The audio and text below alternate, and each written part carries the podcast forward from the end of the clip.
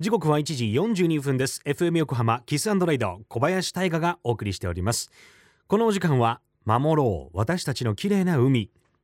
FM 横浜では世界共通の持続可能な開発目標サステイナブル・ディベロップメント・ゴールズ SDGs に取り組みながら14番目の目標海の豊かさを守ること海洋ゴミ問題に着目。海にまつわる情報を毎日お届けしております。今週は昨年11月に行われた相川町にある相川中原中学校での海ごみ出張授業の様子をお届けしております。今回は NPO 法人湘南ビジョン研究所の皆さんを講師にお迎えして中学2年生の皆さんとともに海ごみの現状を知り解決策を考えさらには実際に湘南の海で拾われたマイクロプラスチックを使ってのモザイクアート作りをしました。最後に理事長の片山清弘さんに今回の授業の感想を伺ってみました。片山清弘です。やっぱり子どもたちのいろんなアイデアとかそういうのがたくさん出てきたんでとってもいい授業だったかなと思います。ビーチクリーンやってたのがほとんどいなかったんで本当はビーチに出てね現場で実際に見てもらうのが一番良かったですけども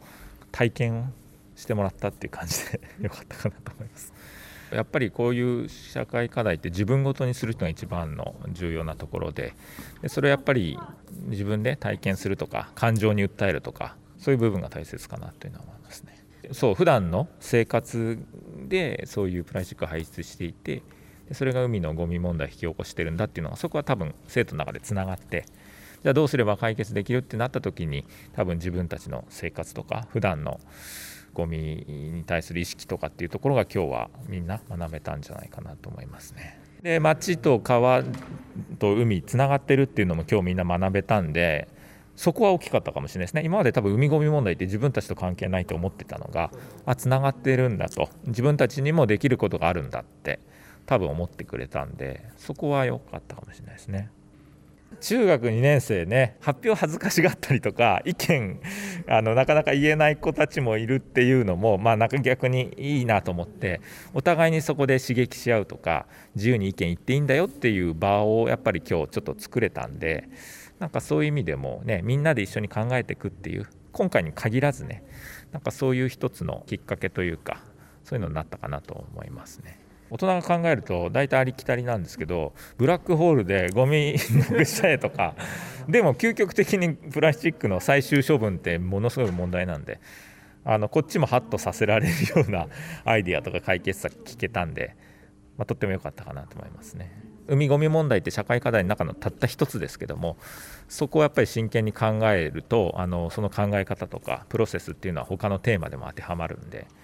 そこは今日ちょっと私の中でのテーマだったんです。現状をやっぱ知って解決策をみんなで考えてアクションを起こすっていう。そういうふうにしてもらったり。ね学校って勉強で終わっちゃうじゃないですか。そこでみんなで議論までいかなかったりアクションまでいかないんですよ。でもアクションを起こすのが一番大切なんで。自分で調べればいくらでも解決策なんか知れる。でも解決策を考えようとどうすればいいのか悩むっていうのはすごい大切で。そのプロセスがとても大切ですよね。だから答えなんか別にあんまどうでもよくて 考えて悩んでみんなで議論する。だ本当はあれですよね。ビーチクリーン今度やってそこで子どもたちが来てくれてあのやれば本当は一番いいですけどね。っていうふうに思います。湘南ビジョン研究所の理事長片山清弘さんありがとうございました。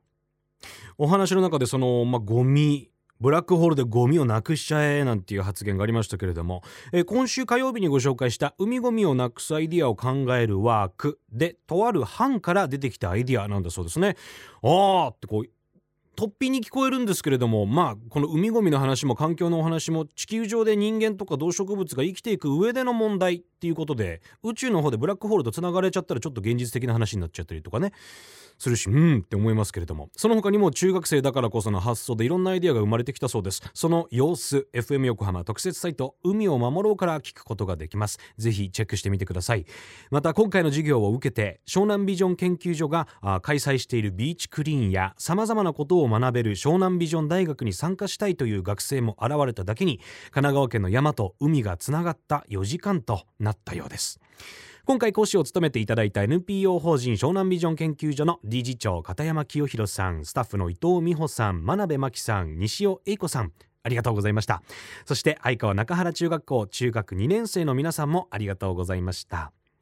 FM 横浜では海岸に流れ着いたゴミなどを回収し海をきれいにしていくために神奈川守ろう私たちのきれいな海実行委員会として県内の湘南ビーチ FM レディオ湘南 FM 湘南ナパサ FM 小田原のコミュニティ FM 各局その他県内のさまざまなメディア団体のご協力を得ながら活動しています。